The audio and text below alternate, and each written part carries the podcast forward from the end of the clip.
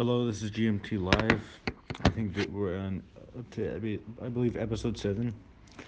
We're going through day by day Hilchos Machlos Asurus, the laws of Bas Becholov, mixing meat and milk. And right now, we're, we're in a bit of a difficult issue. Um, the Tomorrow's episode, it's, it's probably going to be delayed a bit, depending on when I finish my research for the episode.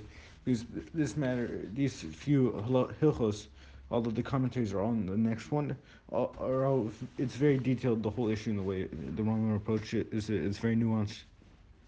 So we're on Halacha Tet, in Perak Tet, so it's 9.9. In Sefer Kedusha Hilchos Machlosasaurus, the link is on the chat. Okay.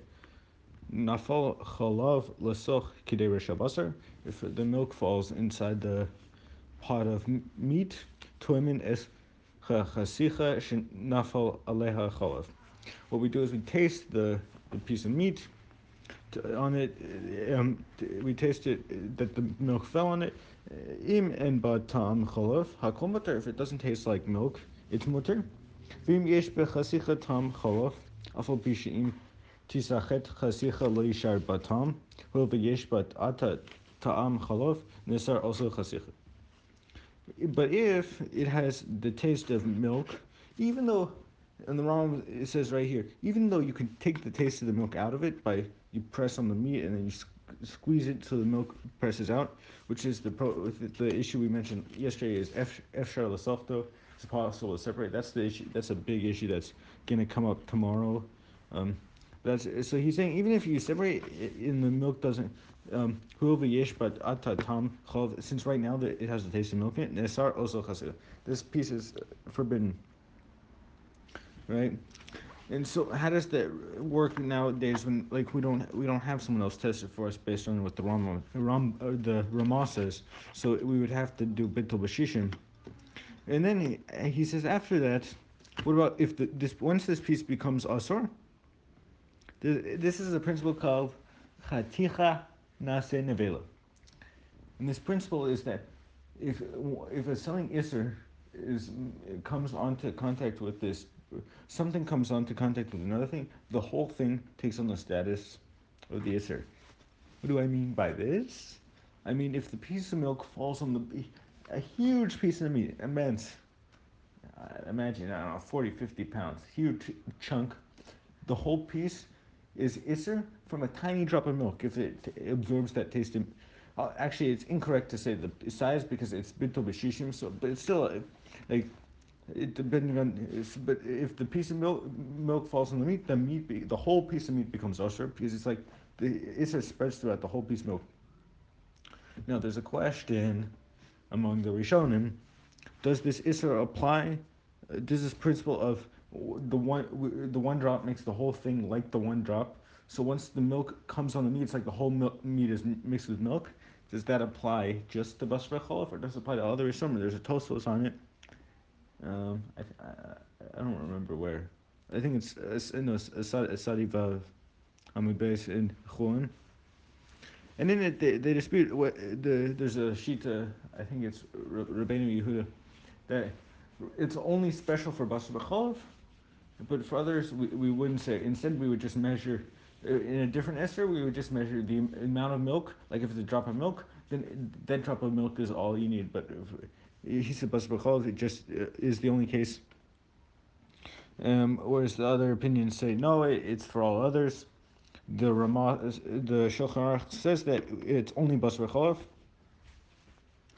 Um, but the Ramah says no, that he says it's minhag that we have this principle chaticha nase nevela, that the piece becomes iser for everything else. And he writes that in in the case of where it's it's two like w- wet things, there's no heat involved. It's you can be makel if it's gonna cause great financial loss. Um, but specifically in this case, even though the Rambam is not explicitly saying it, it's clear that there is he involved because right we he mentions the kadera, so it's a pot well, he doesn't mention boiling. It's interesting. I, I, if you want to look, take a look for a moment. For in the previous hilchos, like Vav, he's talking about malchus in terms of whipping, but here he doesn't mention whipping. He just says it's iser. and the issue that's taking place isn't isn't really the Isser Bishul because once the milk falls in, this is all assuming by accident, the whole thing is already. It's it's not that it's cooking by itself. The issue is with you eating it and consuming it and benefiting from it. So after that, and that's it's it, it's clear. It's kind of, it's not really clear, but it's more of a derabanan because like the Rama was talking about, Islam's not the normal way of cooking, like the hot springs, that you don't get a whipping for it if you remember that earlier. And so, uh, so then he says once, but once the milk falls in this piece, the whole piece becomes like the piece of milk. And then what we have to do is umishan bechula. So once, uh, once the piece of milk, what we do is either if it's taste or if it's bitul bashishim on that thing, then we have to test about the whole thing.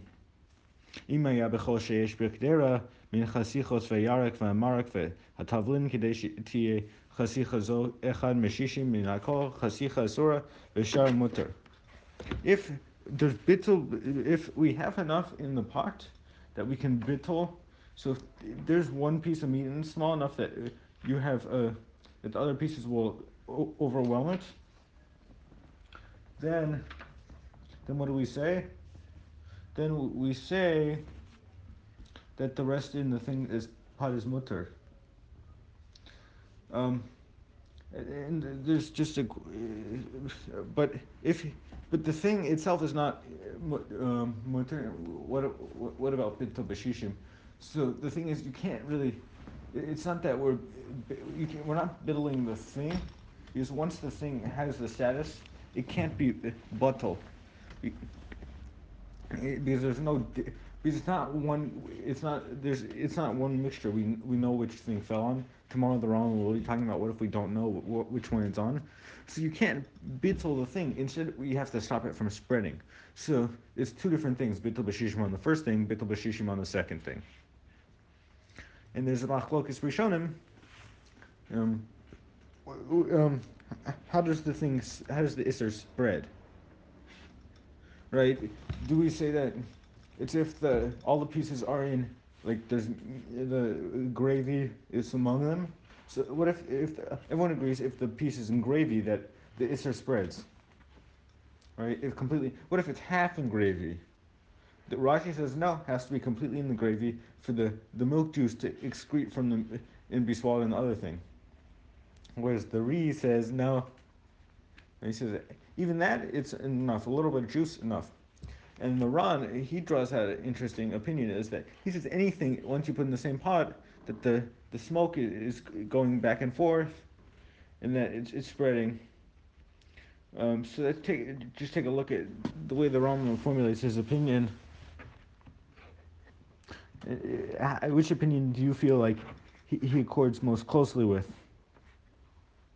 Uh, because this is assuming that you're cooking multiple pieces of milk meat, which is why it's different than the laws of milk, is because milk is one solid homogeneous substance. But meat, it's different pieces, and each piece has its own property. they're all, it's like uh, all these different things, and just is spreading from one to the other. Because meat is treated as sort of like a sponge here. It's picking up the milk and then it excretes, excretes, excretes. Um, so that's the basic concept. Then tomorrow uh, we're going to go over the Ram writes b'madvarim and he explains just essentially how, how do we deal with, with the milk? Um, how do how do we deal with the meat? Does it depend on the way you. What if you like swish the? What if you stirred the stirred the meat together, and how does that influence the isser? And tomorrow we're gonna ha- take a fasting look. Uh, this this will be out Motzei Shabbos, depending on, or Sunday, depending on how much time it takes me. We're going to take a fasting look at the the Ravid tomorrow has a huge response, where he and just to intro, intro to the Ravid, the Ravid was someone living in Provence, which is in the south of France. But in, in its time, it was a separate region, a separate government. And Provence was one of the areas that the Rambam says everywhere Torah is dead except in Provence.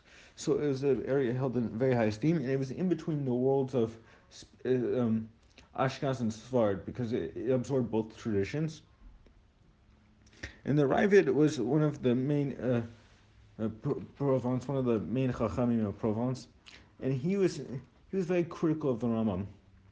he writes in his and he wrote a commentary on the Ram called the Hashgaz Haravid. It just means like the the um what's what's the word? It's like it's like a negative commentary of the Ravid, the criticism of the Ravid, and he, the Ravid, he, all of his criticism, he what he writes is only when he disagrees, and so he'll write something like, "This is wrong." He, he's not he doesn't write in such a polite way. He'll say that he's a shevush. This is come. Say hevel. This is just like wind. It's nothing. It's stupid. He, he doesn't mince words. And I'll repeat this tomorrow, but he, in his introduction to the Rambam, he says, the Rambam tried to improve things, but he did not improve because he did not cite his sources. If you notice, the Rambam has not cited a single individual in the course of our study. Compare that when you look at a Gemara, right? Compare that before you Rabbeinu Yehuda, the Chachamim. No, everything in the law is a simple facet. And that's one of the big issues in the commentators is which of the people does the Ram hold by in each of these issues. So far, I haven't really mentioned that. Uh, if you're interested, let me know. Um, and there's a big ideological reason behind why the Ram didn't include names is because when the Ram was writing, the Karaite movement is very big, and the Karaites believed that the oral law, of Torah Peh, was just made up by people. It was all uh, invention, but really you had to rely on the Torah. So they would point to machlokas and they'd say, look, uh, it's a machlokas because if it's really true, then there wouldn't be machlokas. So the Ram rephrases that by taking on the law as one single thing, and there's no different contradiction, it's just the law. He's trying to return the law to its straightforward roots, and therefore contradict the Karaites. He's saying, no, there is one law. You can't, you can't say it's just a matter of opinion. There is one law. And so eh, the, the Ravid and many people are very critical. So tomorrow we'll look at the Ravid. And the Ravid has an opinion that if it is possible to separate, then it is permitted which is really fascinating. So uh, have a good Shabbos. Good one. Bye.